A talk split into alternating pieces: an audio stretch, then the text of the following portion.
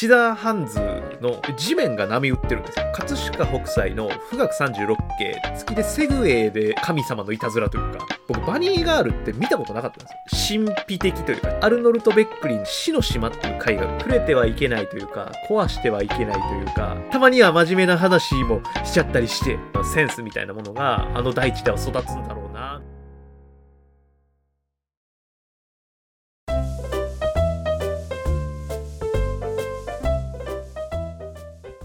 どうも、関谷です。いやー、前回やったね、一人鍋が思いのほか反応が良くてですね、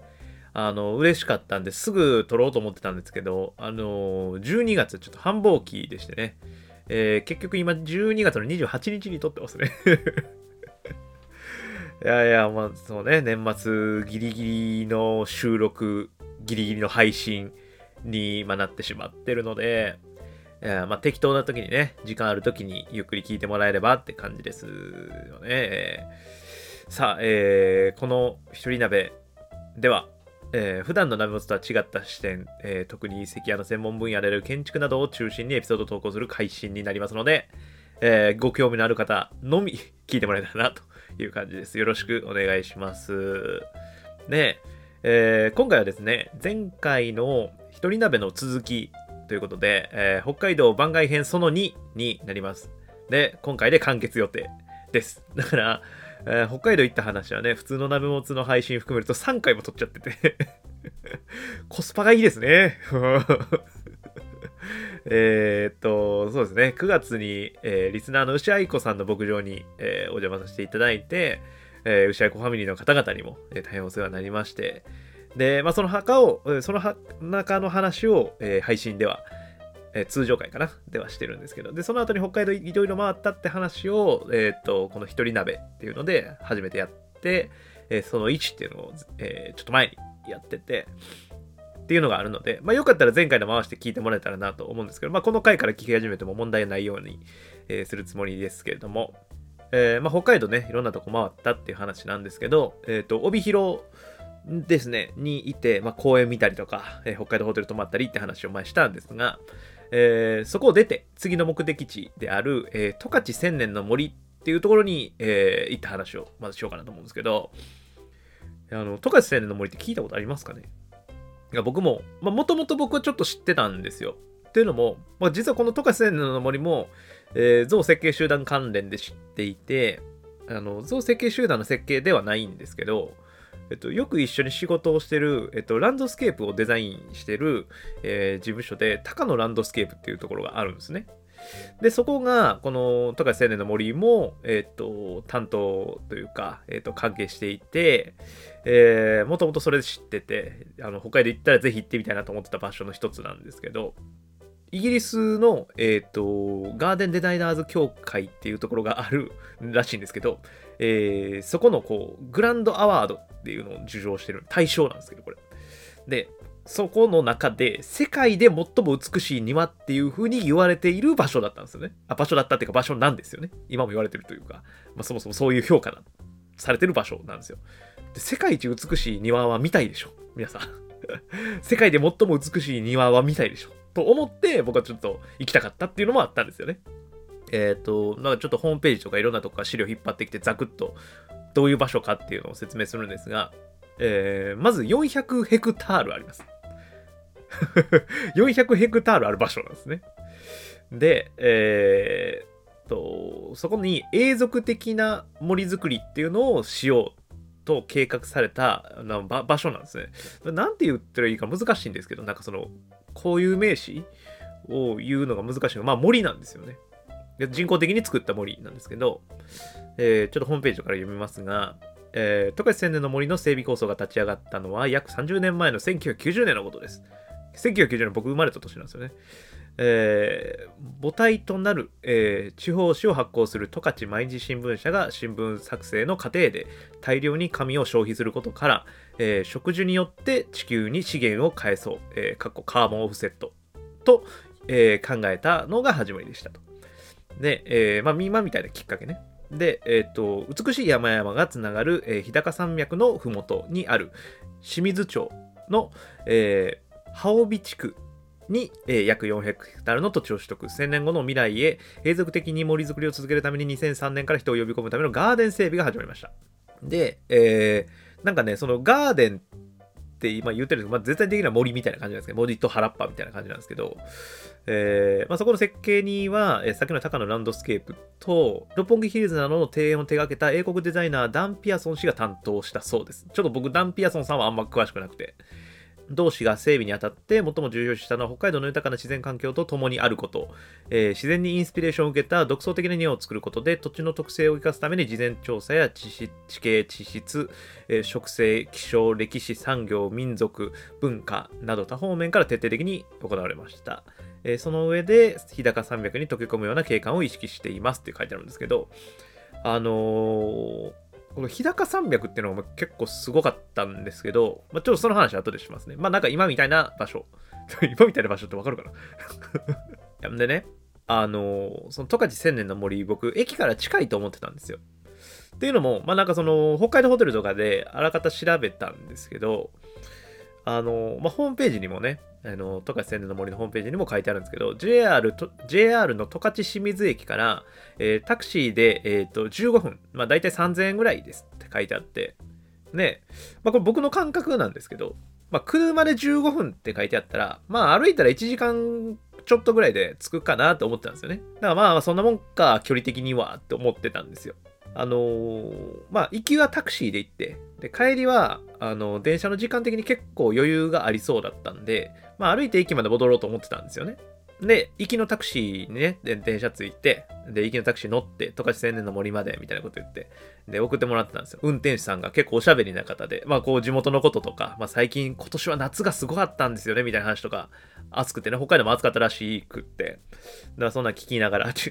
北海道暑いって話、ちょっと12月にしても何のこっちゃわからないかもしれないですけど、あの、まあ、してたんですよ。でね、あのータクシー乗ってたんですけど、結局ね、えっとね、15分乗って4000円以上かかったんですよ。北海道、まあ、広いみたいな話、よくあるじゃないですか。ね。あの、道路が広くて運転しやすいみたいな。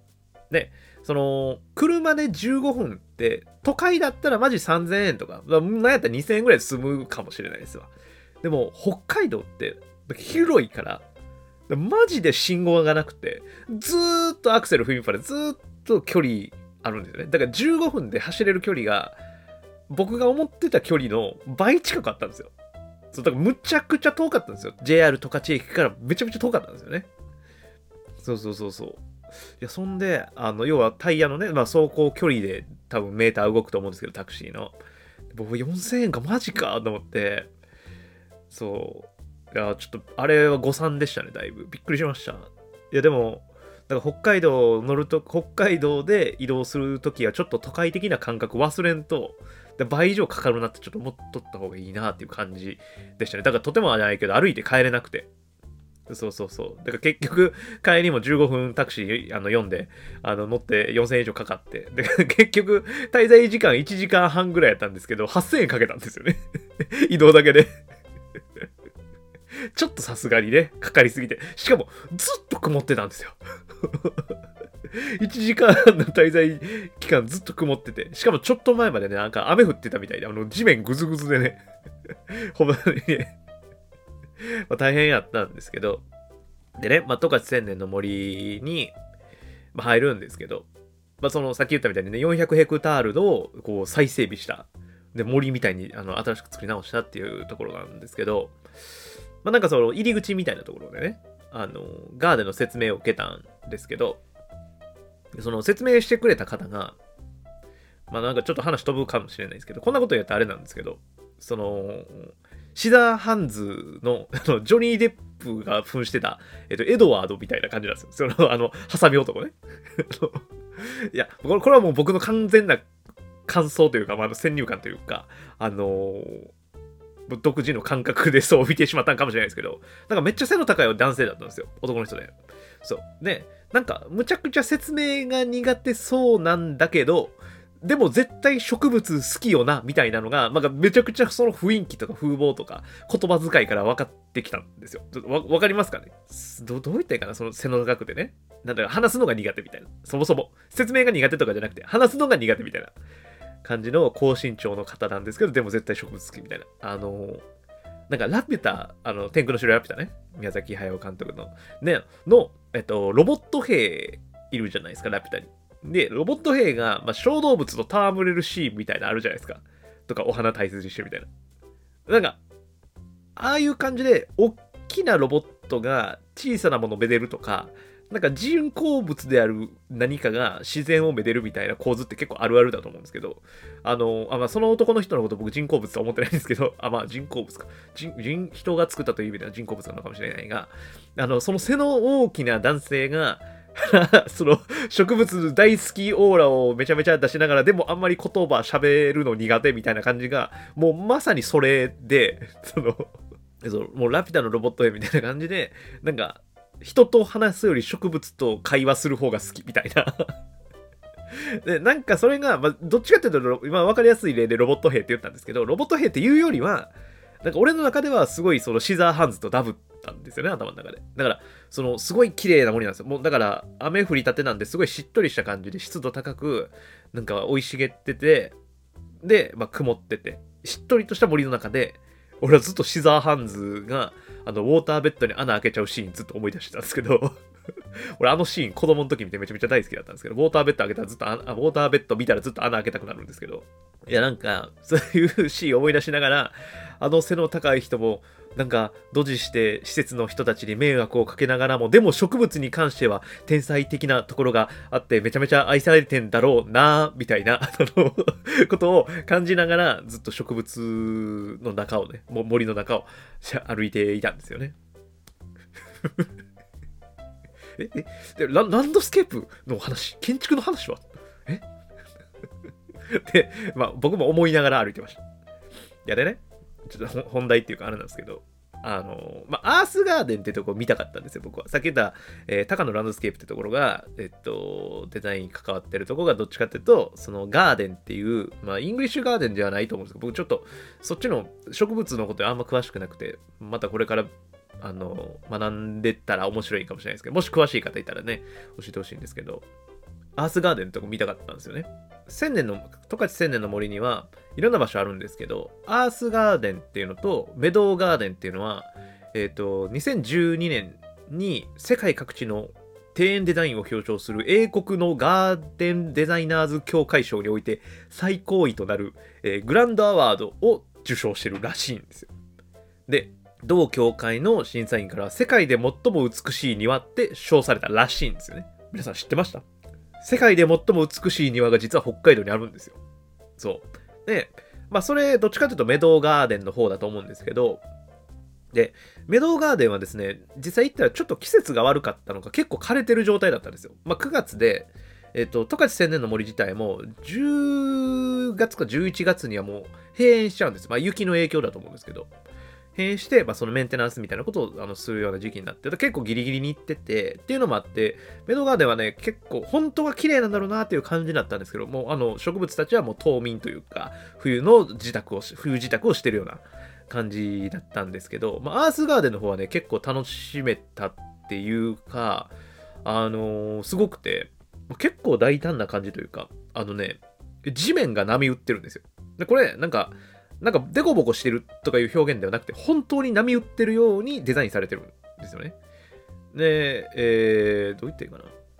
あの、葛飾北斎の富岳36景ってあるじゃないですか。あの、いろいろシリーズがある。で、あれのまあ富士山のやつ有名だと思うんですけど、あの、手前に波があって、で、その、えっと、波に乗ってこう船が描かれてて、その一番奥、えっと、画面で言うと、えー、っと、これ、右、右の方に、あの、富士山の絵が描かれてるみたいな。まあ、あれ有名だと思うんですけど、こだいぶ誇張してる感じですけど、まあ、要は、ああいう感じでこう、波打ってるみたいな地面が作られてるんですよ。で、13個その波打ってる場所があるんですけど、まあ、それぞれこう位置がずれてるから、まあ、波打ってるというか、こう地面が隆起してるって言ったらいいかな。こうボコって盛り上がってるんですよね。デコボコとかじゃなくて、もわってなってるんですよ。これ見てもらうのはわからんかもしれないですけど、まあ、また写真上げときますノートに。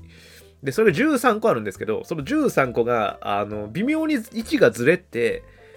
あるんで、まあ、正面から見たり、横から見たりとかちょ、ちょっとこうずれていくと、本当に波打ってるように地面が、うんと、めくれ上がってるって言ったらいいかな。まあ、実際ね、めくれ上がっってるように作ってますわなんか見たらあの施工途中の写真とかもちょっと探したら出てくるんですけどもう本当に地面がめくれ上がってるみたいな。で本当に波打ってるんですよ。でそこがあのすっごい緑の庭みたいになってるのね。そうそうそう。ですごいんですよ。そでそれむちゃくちゃ広いエリアにそれがボコボコボコボコってあってでめちゃめちゃ綺麗だなと思いながらあのでもそれもね晴れてたらもっとね陰影とかが綺麗で本当にこう波打ってるようなあの地面が隆起して地面がめくれ上がってるみたいな表現になってたんだろうなと思うんですけど、何し曇ってたんで。それだけが残念だったんですけど、なんでね、そうそう、めちゃくちゃ広いんですけど、で、400ヘクタールあるからね、全部回ろう思ったら全然足りないんですけど、時間歩いてじゃ。だから、あの予約してれば、えっと、ガイドさん付きでセグウェイで園内を移動するらしいんですよ。え？みたいな感じ。セグウェイ久しぶりに聞いたわと思ったんですけど、僕。そうそうそうそう。でね、その、僕はもうぐずぐずの地面を徒歩でね、あの、歩いて まあまあ草生えてるんでね、あの、靴はそんなぐじゅぐじゅにならなかったんですけど、でもその波打ってるとことかもこう登ったり下がったりしながら、あの、波の中をね、緑の波の中をこう、えー、抜けていったんですけど、えっと、その抜けた先にもある目的地が、えっと、千年の丘っていうビューポイントがあるっていうのを、まあその受付でね、えー、シザーハンズから聞いてたんですけども、あのって言われてたんですよ。で、まあ、すごい遠いので、みたいなことだけ言われてて、なんか、いや、すごい遠いので、てんてんてん、みたいな感じだったんですよ、マジで。喋り方が。あ、あ、あそう、そうなんですね、みたいな。こっちがこう、合図中ってこう会話進めていくみたいなタイプの方だったんですけど。いや、でもほんまに植物好きなんだと思うんですけどね。で、まあ、せっかくなんで、僕はその千年の丘っていうところまで行ってみようと思って歩いてね、その波の丘進んでいってたわけですよ。で、あの、丘って書いてあるから、まあまあまあ数十メートルかぐらいかで思ってたんですけど、まあまあまあまあ高かったんですよね。体感、まあ、100はないけど、80ぐらいは、あの、波打ってるところからはあったと思います。でもっとあったかもしれないですけど。で、まあ、その結構高さがあって、で、登るの結構大変で、まあ、途中なんやったらセグウェイの軍勢がね、その丘の上の頂上から降りてきて、8台ぐらいのセグウェイとすれ違ったんですけど、そのなかなかないですよね、8台のセグウェイとすれ違いながら。で、僕は徒歩で歩いてるんですけどね。で、まあ、登山のマナーみたいな感じで、こう、すれ違いざまにセグイに挨拶みたいな。なんか変なことになってたんですけど。で、まあその上にある頂上でね、ずんずん歩いて進んでいったんですけど、まあそのね、頂上からの景色が本当に素晴らしくて、あのー、まあ、天使のはしごって、皆さんわかりますかね？こう、雲の隙間から光が差し、五光が差すみたいな感じじゃないですけど、光がパーンって差して、あれって天使のはしごって言うんですけど、えー、まあ、あれがまさに降りてきててね、それが、あの、先日高山脈って名前出してたんですけど、えー、その本来ですね、えーと、園内入り口入ってちょっとした森とか小川を抜けてメドウガーデンとかアースガーデンのところに、えーと、たどり着くんですけどアースガーデンにねこう森から抜けた瞬間はその波打ってる地面が足元に見えていてで千年の丘があってその先に日高山脈があるっていうようなえー、こうレイヤーがかかったような表現。まあ、それこそまさに富岳36景みたいな感じの表現になってるんですけど、絵としてね。で、それをこうパッて見た時にあ美しいなとは思ってたんですけどその、えっと、千年の丘に登ってから見て日高山脈の方向を見た時にこうパーンと五光が差しあ五光が差したんじゃないですね、えー、天使のはしごがパーンと降りてきててああ俺はこのために今日来たんだってすごい思ったぐらい綺麗かったですねうんなんかうん日本ってこうなんか山そのものを信仰の対象とする文化あると思うんですけど、まあ、富士山なんかももともとそうだったということを聞いたことがあるんですけど、詳しい方教えてほしいんですけど、まあ、海外にもあるかもしれないんですけど、なんか日本ってそういうね、えっと、八百万の神じゃないですけど、まあ、みたいな文化的な背景もあるような気がするが、まあ、なんか山そのものを信仰と対象とするみたいな、あると思うんですけど、なんか僕も、その日高山脈に天使の橋を降りてる時に、ああ、昔の人もこんなことを思ったんかもなと思ったんですよ。こう、なんか、これを美しいとか、なんか、うん、なんだろうな、めでたいというか素晴らしいというか、なんかそういう感情になったんじゃないかなって思うぐらい、こう、すごく綺麗で、うん、なんか、言い表せないこの感動がありましたね、その劇的なね。なんか、まあ、ずっと曇ってたとか、その、前振りもあるわけですよ、要は。その、全然なんか、あの、本当はもっと綺麗なんやろうなーがあって、その後に、天使のはしごを見ちゃってるんで、うん、まあなんかそんなんもなんだろう、こう、神様のいたずらというか なんか、まあ、みたいな、まあ、奇跡的なこう出会いを果たして、僕はその日高山脈と天使のはしごのね、あまあますごいすごい良かったですね。そこはだからぜひ皆さんも、あの、ちょっと歩くと大変なんですけど、ぜひ行ってみてほしいなと思いますね。で、なまあ多分春とかね、夏とか、あの、気持ちのいい時期に行くと、あの、より楽しめるのかなということを思ったりも、えー、したんですけど、まああの、そんな感じで、十勝千年の森、世界一美しいと評された、えー、庭がある場所ですね。は、こんな感じでしたという感じですね。うん。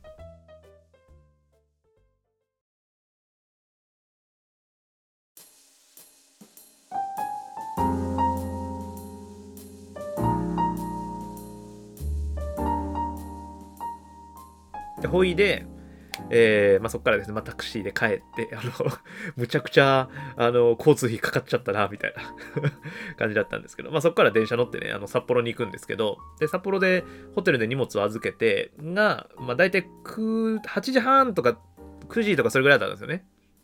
で、まあ、そこからこう、お腹すいたから、まあ、なんか食ってから、あのー、ホテル戻るか、みたいな感じで、まあ、街に繰り出したんですよね、札幌の。で、あの、赤星ラーメン、赤星ラーメンかなっていうところに行ったんですよ。で、なんか魚介系のスープのところでめちゃめちゃ美味しかったんですけど、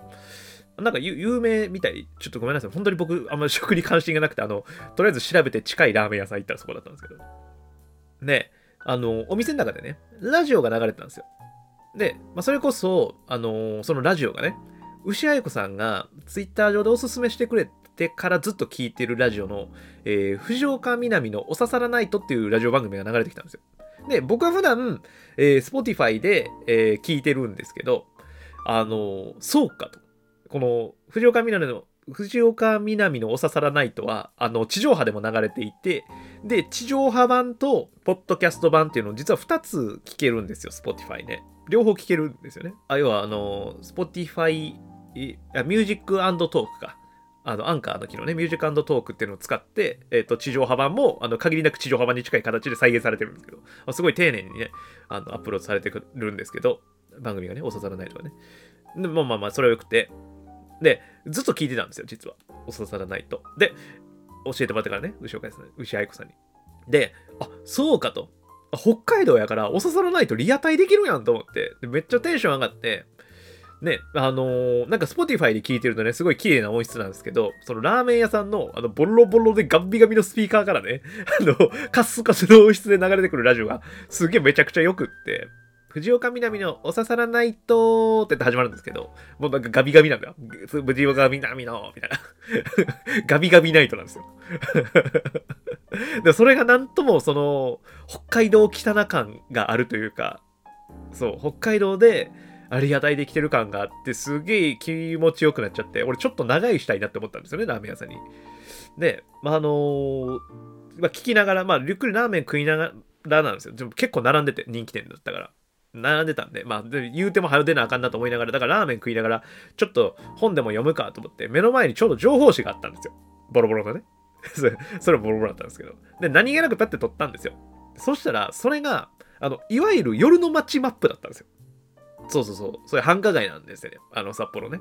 で、そういうところの、えっと、案内本だったんですよ。で、僕、その、ま、これまで、鍋もつの通常会でも散々言ってますが、あの、お金のない人生をね、送ってきてまして、あの、そういうお店にも全然ご縁がなかった。で、なんか、ペラペラめくりながらラーメンすすってたんですから、こんな感じなんやと。その、そもそもそういう情報誌もちゃんと見たことないから結構めくりながらめっちゃ楽しく見てたんですけど、こんな感じなんや、みたいな。なんかその、なんていうんですかね、お店のね、中の、まあ、ララウンジって言うといいかな、ちょっとわかんないんですけど、の、あの、店内の様子とかも写真で紹介されてるとことか見てたら、でもマジ、竜が如くの世界みたいな。あ、ヤクザゲームね。あの、竜が如くのやつやん、みたいな。で、まあ、そのすすきのが紹介されてたんですよ、要はね。で、へえと思って見てて、で、なんか、ペラペラめくってたらマップが出てきたんですけど、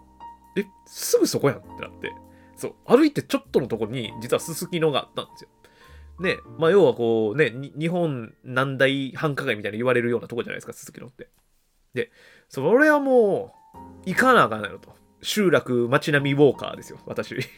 あの、集落街並みウォーカーっていうホームページあるんですけど、僕そこ見てからいつも行くようにしてるんですけど、あの、旅にね。あの、集落街並みウォーカーフリークですから、私は。あのすすきの行かなあかんと思って、まあ、歩いてちょっとで行けるんやったらすぐ行ってみようと思って、もうラーメンバーって食って夜のすすきのに繰り出したんですよ。でね、皆さんすすきのってこうどんなイメージですかね？なんか僕は、うん、いわゆるこう繁華街で、まあ、その夜のお店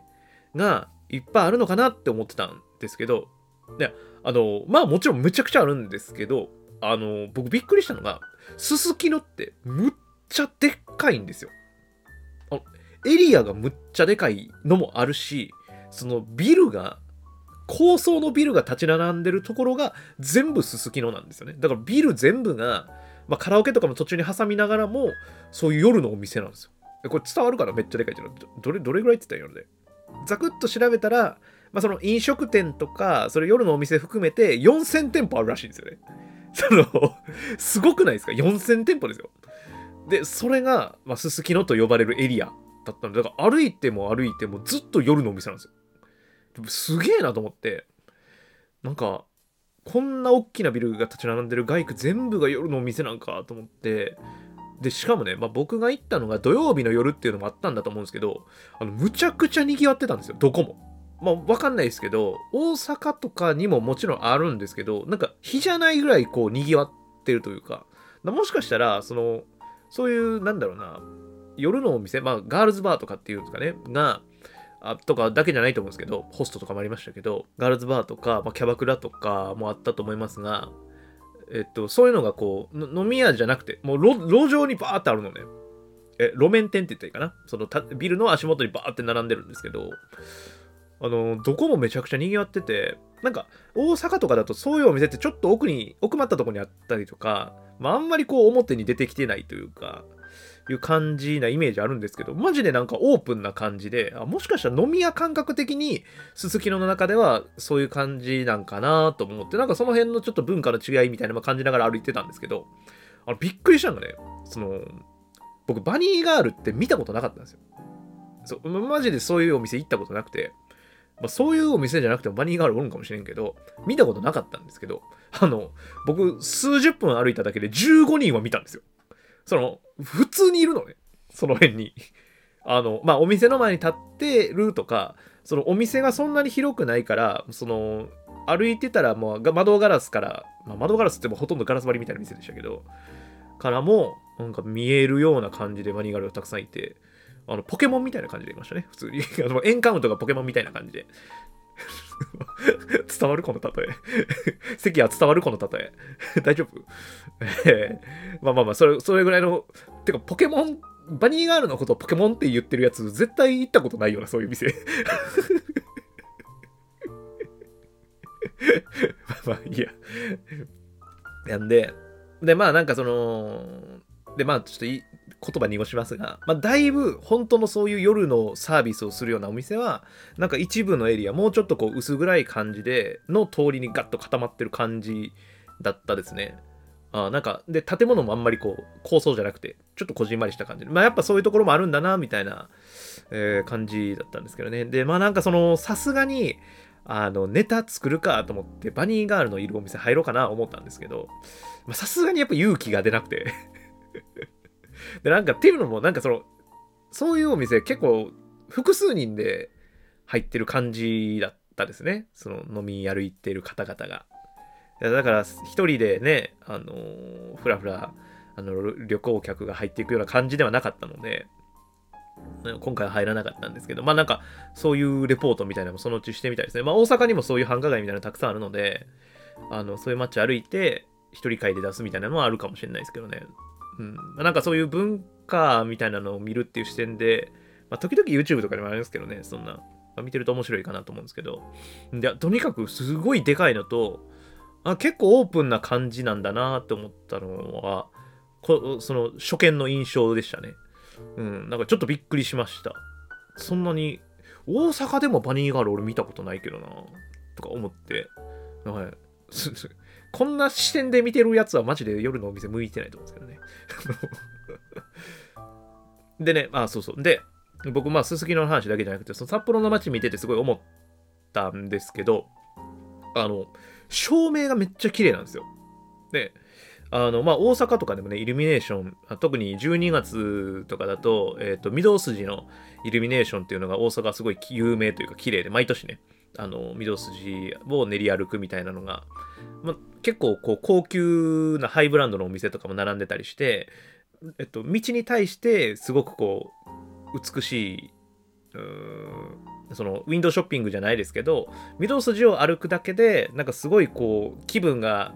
上がるというかその照明がキラキラしてるところでこうブランド品がバーって並んでるところを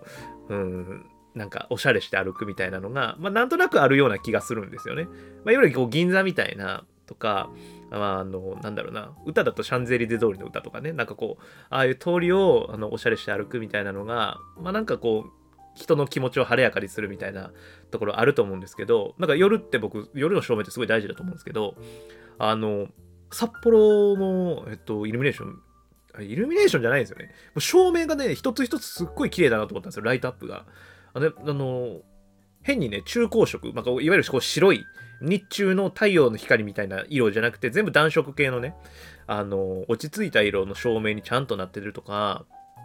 あの、照明の付け方とかも美しい。そもそも照明照明器具もすごく綺麗にデザインされてたりして、なんかめっちゃ照明綺麗やな、というのを、こう、歩きながら思っていたんですけど、で、後で調べて知ったんですけど、なんか札幌の、まあ、いわゆるこう、イルミネーション、観光集客を目的とした街を大規模に彩る現代のイルミネーションっていう定義らしいんですけど、えの中では、えっと、1981年に始まった、えー、札幌ホワイトイルミネーションっていうのが初めてらしくって、そういう光と街を結びつけた光の祭典っていうのの、えっと、日本初めてやったのは札幌の街なんですって。っていうのもあるんだと思うんですけど、やっぱりこう、ライト、夜の風景っていうのにすごく力入れてるなっていう感じがあの、歩いてて分かりましたね。なんか、めっちゃ落ち着くんですよ、歩いてても。綺麗。そう、ごちゃごちゃしてないんですよ。だから、なんか、まあ、まあ、すすきのがどうかって言われたら、まあ、確かに派手な感じはするんだが、なんかね、そんなやらしくないというか、かギラギラギラしてないというか、わかかりますかね？まあ、大阪のことを揶揄するわけじゃないんですけど、なんか下品なんですよ、大阪って結構。まあ、それが大阪の良さでもあると思うんですけど、文化的なね、こう、ギラギラしてる感じ。なんか、お客さん来てよみたいな、こう、ノリというか、それがこう関西のノリというか、があって、まあまあ神戸とかまたちゃいますけどね、まあすごいギラギラしてる感じが大阪にはあって、なんか俺はすげえいいなって、それはそれすげえ好きなんですけど、またちょっと違う、まあある種の品の良さみたいなのが、あの、すすきのの街にはあるし、もうちょっとそのすすきの離れた札幌っていう街を見た時に、歩いてる時に本当にそういうのを感じて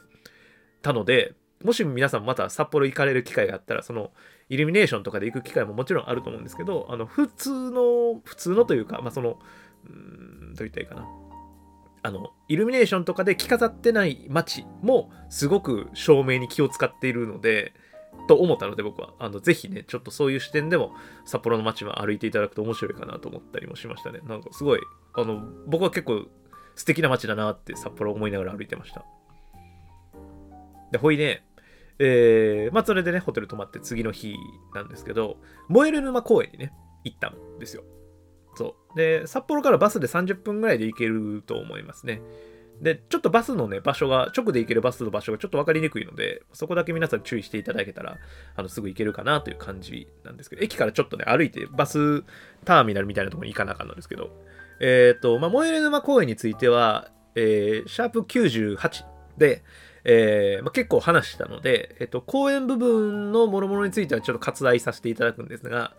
えー、まあ、基本設計はイサム・ノグチがしたいんですけど、えっと、ガラスのピラミッドっていう建物が、えー、モエレ沼公園内にあるんですけど、それがね、あまあ、またノートで写真載っけとくんですけど、むちゃくちゃ綺麗かったんですよ。うん。そのガラスのピラミッド部分は、えっ、ー、と、アーキテクト5っていうところが、えー、実施設計。要は、こう、基本設基本計画。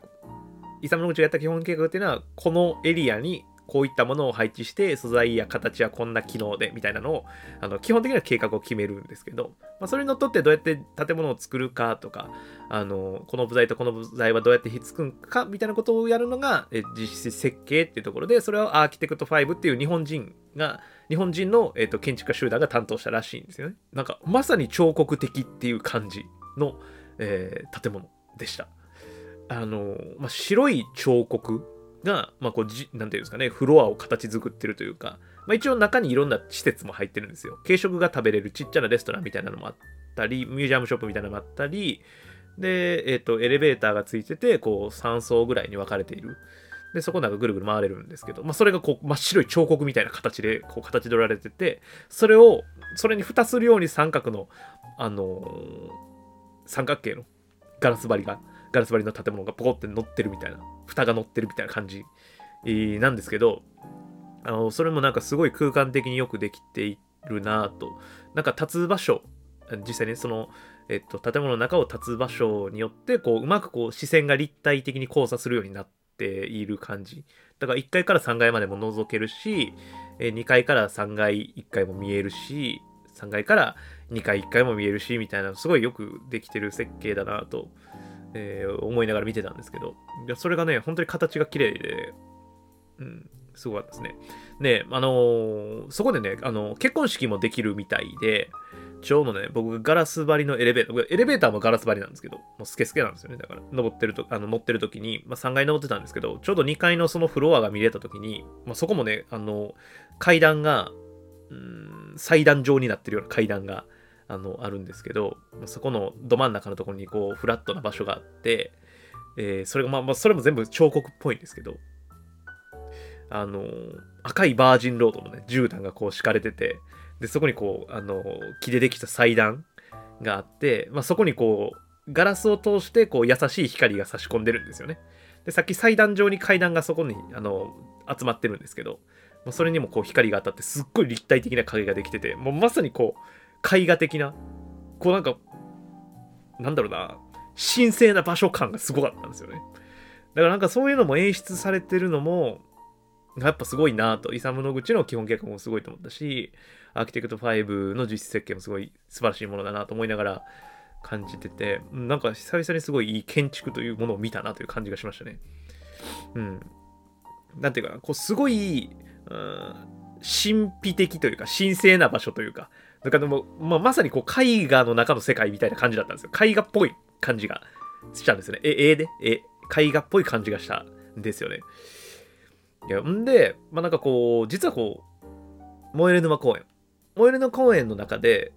結構そういうシーンにたくさん出会ったんですよね。絵画的だなって思うシーン。あの、それを特に感じたのが、公園部分、その緑の部分ね。公園部分で、あの、すごく木がたくさん植わってるエリアがあるんですよ。まあ、いくつかあるんですけど、特に植わってるエリア、その、だらっ広い原っぱの中にブワーって木が、あの、植わっているエリアがあるんですけど、それはこう、円形に木が植えられていて、で、真ん中に噴水があるんですよ。要はこう、木が植わっているのがこう、ドーナツ状になっていて、で、真ん中だけこう、木が抜けてるような状態ね。本当にドーナツみたいな感じで、え囲われていて、で、そこはたくさん樹木が植わってるんですよ、周りには。で、その真ん中の空いた部分には、なんか噴水があるんですけど、まあ、それ、あの僕が見に行った時は、あの、修理中で動いてはなかったんですけど、動いてなくてもですね、あの、噴水の形そのものが結構彫刻的だったりするんで、水出てなくてもすごい綺麗な場所だったんですけど、でね、あの、それを遠くから見れるんですよ。まあ、丘がいっぱいあるんで、その丘の上から樹木がドーナツ状に並んだところ、すごい生い茂ったところを見たときに、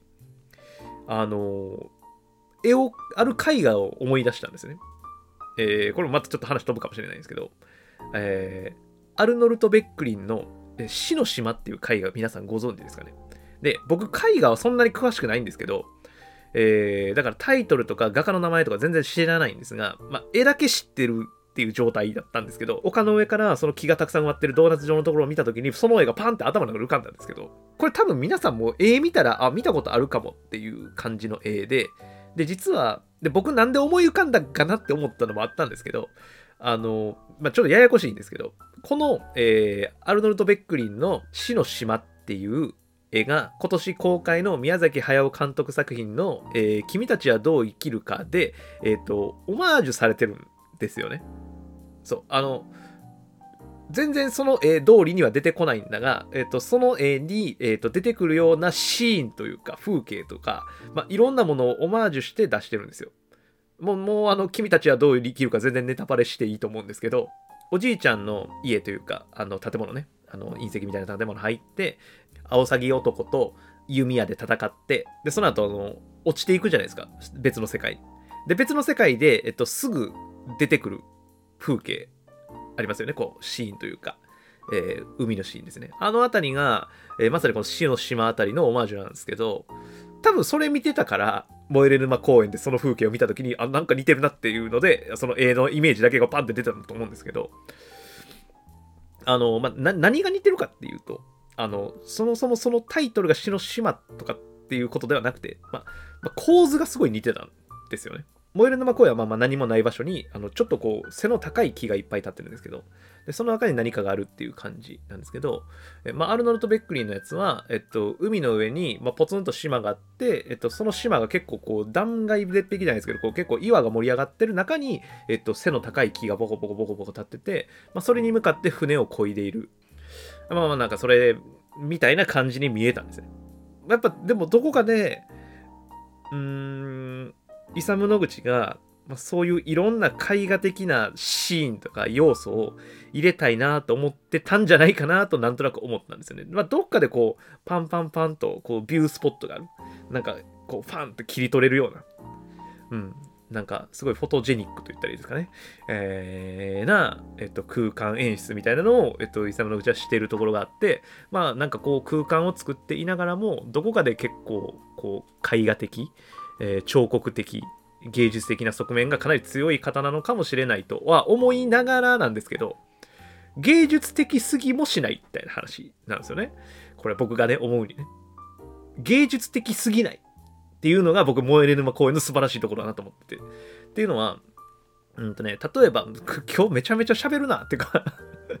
めちゃめちゃ喋るし、ちょっといろんなところに話飛んで申し訳ないですね。まあまあ、僕、どっちかというとこうやって物事を覚えたり理解してるタイプの人間なんで、もうちょっと付き合ってほしいんですけど、例えば、奈良県に、えー、室生三条公園芸術の森っていうところがあって行ったことあるんですけど、あの、まあ、そこも、うんと、芝生の広場、ま、緑のふわっと、緑の芝があって、で、その中に、えっ、ー、と、彫刻作品が、まあ、ランドスケープと一体となって、こう、デザインされた公園っていうのがあるんですよ。えっと、まあ、そこは、どっちかというともうちょっとこう山ん中って感じなんで、めちゃくちゃ広いってわけではないんですけど、まあ、こう、山上の尾根上、尾根じゃないな。まあ、谷上のところにって言ったらいいですかね。まあ、こう、なるべくフラットなとこ見つけて、そういうのを作ったみたいな公園なんですけど、あのー、まあ、環境は似てるし、えっと、彫刻作品とかランドスケープ一体として設計されてるのもわかるんですけど、むっちゃ綺麗なんですけど、あの、綺麗すぎるんですよね。そう。なんか、作品として完成されすぎてるというか、感じがすごいあるんですよ。彫刻作品としてというか、ランドスケープとしてというか。で、モエレ沼公園は、なんかワクワクする、楽しい、気持ちいいみたいな、そのもうちょっとこう感覚的に体を動かしたいみたいな気持ちにさせてくれるんですよね。だから、彫刻とかも触ったり触れたりしたいとかって思わせてくれるところが、なんか燃える沼公園にはすごいあって、なんか、あまりにも物事って完成されすぎてると、触れてはいけないというか、壊してはいけないというか、なんか、まあ、ある種のこう、イフみたいな、なんかその、なんだろうな、こう、うん、こう触れてはいけないっていう感じかな近づけないみたいなものを感じてしまう時それはなんか美しすぎたりとか完成度が高すぎたりしたら起こることじゃないかなと僕思うんだが室生三条公園にはそれがあって燃える沼公園にはそれがないんですよ。でなんかその辺はあの前回話した、えっと、ウィトル・ウィースのその建築の三大要素ね。えー、陽京 B みたいな話が僕が言ってその物語性みたいな物語みたいな空間性とか物語性ねみたいなところとうまくマッチしているのがいいのかなみたいなイサム・ノグチのそのね「燃える沼公園は」とかなんかちょっとそういう真面目な分析なんかもしちゃったりして たまには真面目な話もしちゃったりしてとか思いましたね。まあ、とにかくでもなんかあの言いましたけど、燃える沼公園本当に良かった。あの、2023年本当に行ってよかった場所でしたね。季節も良かったんでしょうけどね。また雪の時期とかも本当行ってみたいですけどね。なんか写真見てるとスキーしてるみたいなんですけど。ま、に行ったんですよ。話長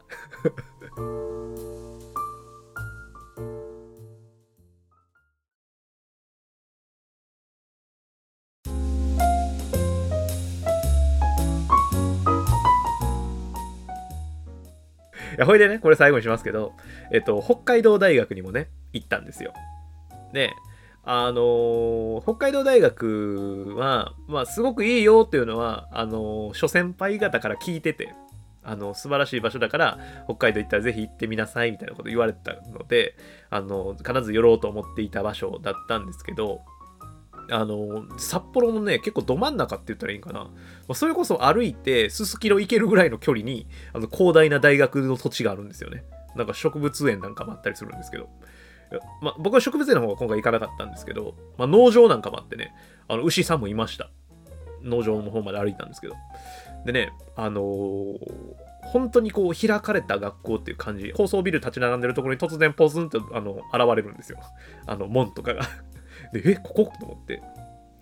で、歩いて中入るんですけど、本当に開かれた学校みたいな感じで、あのー、まず真っ平らなんですよね。まあまあ、札幌が結構真っ平らなんですけど、あのー、むっちゃくちゃ広いんですよ。で、みんな歩いてる人もいるけど、あのー、自転車乗ってんすよ。大学生。自転車乗らんと移動できひんぐらい広いんですよ。で、うわ、すげえなと思って。で、まあ、入ってちょっと歩いたら、それこそあの、クラーク博士のね、銅像があったりとか、あの、少年を大将抱けって言った人ね、ボーイズ・ビアンシタスね、の人の銅像があったりとか、えっ、ー、と、入ってすぐのところは、ちょっとこう、森みたいになってて、で、小川があったりね、するんですけども、その小川とか森もむちゃくちゃ綺麗に手入れされてて、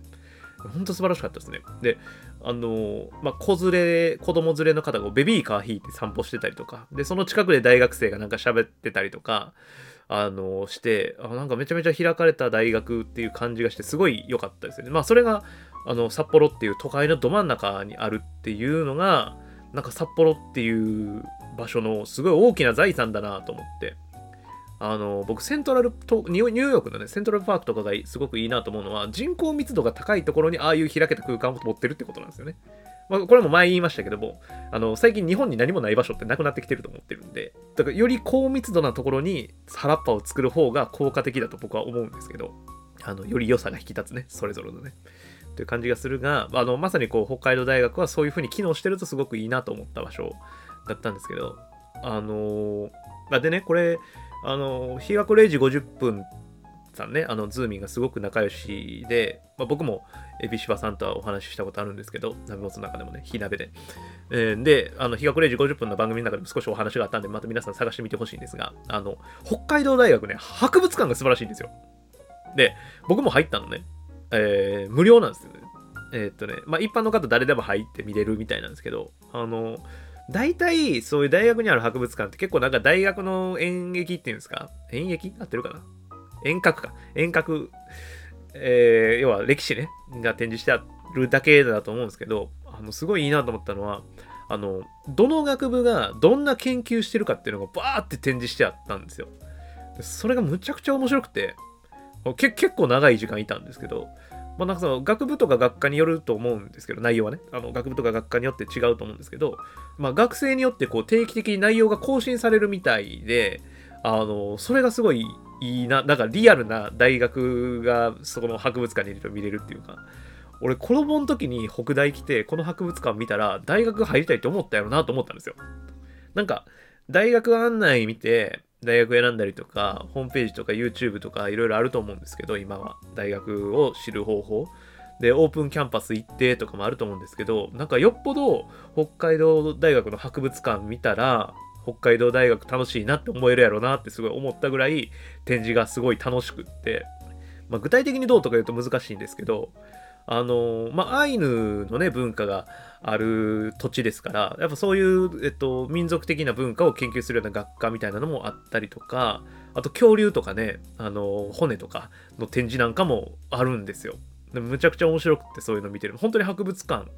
みたいな大学の研究内容を発表してるっていう感じが、あなんかすっげえいい大学なんやろなって、だから素直に思ったんですよね。どこの大学もあれやったらいいと思いましたけどね。そのね、学生に展示内容を、えっ、ー、と、更新してもらうって、なんか、今の、今がわかるじゃないですか。そうそう。あの、北海道大学は本当に博物館を見てくださいっていう話ね。ほんで、あの、北海道大学どんどん好きになる、あの、これちょっと建築とかあんま関係ないんですけど、あの、クラーク博士って皆さん名前聞いたことありますよね。まあ、いわゆるこう、ボーイズ・ビー・アンビシャス、えー、少年を大将にだけって言った人、えー、と言われているんですけど、まあ、なんかこれも諸説あるらしくて、いろいろ調べると。で、えっ、ー、と、確実に言っていたのは、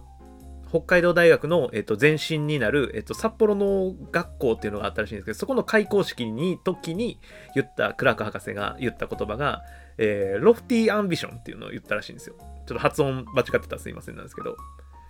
えー、ロフティーアンビションね。これ、高邁な大使って意味なんですって。で、えっと、まあ、これ、高邁ってなんかすげえ難しい言葉な漢字も難しいんですけど、えっと、まあ、要は、精神などが気高く優れている様らしいんですけど、まあ、その Boys, be ambitious もそうやし、えー、 lofty ambition もそうなんですけど、まあ、要はこう、えっと、学生らしくこう野心を持って生きなさいと、えー、いうことをなんかすごい言ってた人らしいんですよ。で、なんかそういうのが、まあ、今も北海道大学っていうのはこう受け継がれていってて、なんかフロンティア精神っていうのをもうこの大学としても、えっと、掲げていますっていうのを、えー、言ってるんですけど、フロンティア精神とは、えー、学生及び教職員がそれぞれの時代の課題を引き受け、完全として新しい道を切り開いていくべきとする理想主義を意味するっていうので言ってるんですよね。で、あのー、あとはね、なんかその、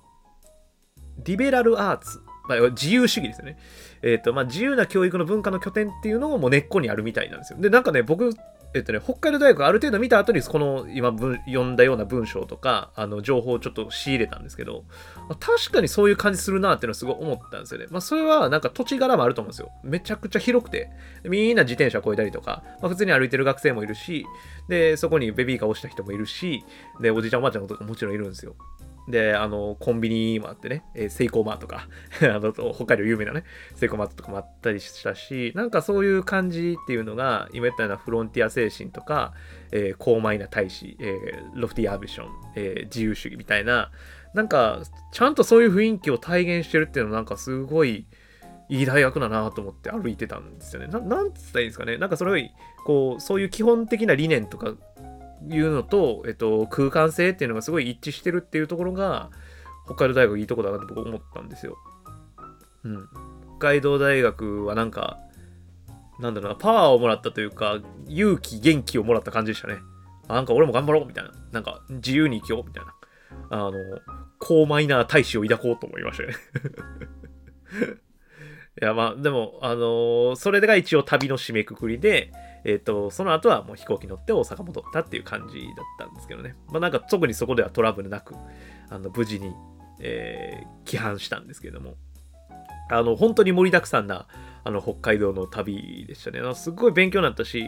っぱりこう、広いとか、何もないっていうことと、なんか心の安寧というか、あのー、健やかさにはなんか直結するなっていうのをすごい思ったな。なんか、牛愛子さんの子供たち見ててすごい思ったんですよね。ああ。あのまあ、ここまでこんな1時間近い配信、お正月付近に聞いてる人いないと思うんで、まあ、喋っちゃうんですけど、僕すごい、こう、牛愛子牧場の中で覚えてる出来事がもう一個あって、あのお風呂にね、連れて行ってもらってたんですよ。あの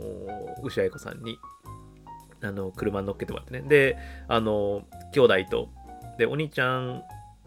えっと、まあ、その牛愛子ファミリーとね、あの、連れて行ってもらってたんですけど、車の中で、あの、お兄ちゃんと弟くんかな？と牛愛子さんが喋ってたんですけど、その、まあ、牛愛子さんが、まあ、こう、将来、こう、牛愛子の、あまあ、その牛舎の仕事とかの話をしていて、あの、まあ、そのうち、あの、世界一周旅行とかみんなでしたいな、みたいな話をしてたんですよ。あ、めっちゃいいっすね、みたいな。まあ、そういうこういう旅行の話とかしてたんですよ、僕の。で、そういう話になって、まあそうですね、旅行したいですね、みたいな話をしてたんですけど、やっぱり牛愛子さんね、あの、とか、牛愛子さんに限らず、えっと、そういう牛舎でお仕事されてる方って本当にお休みがないから、大変なんですよ。その毎日ね、あの、牛のお世話しなあかんから。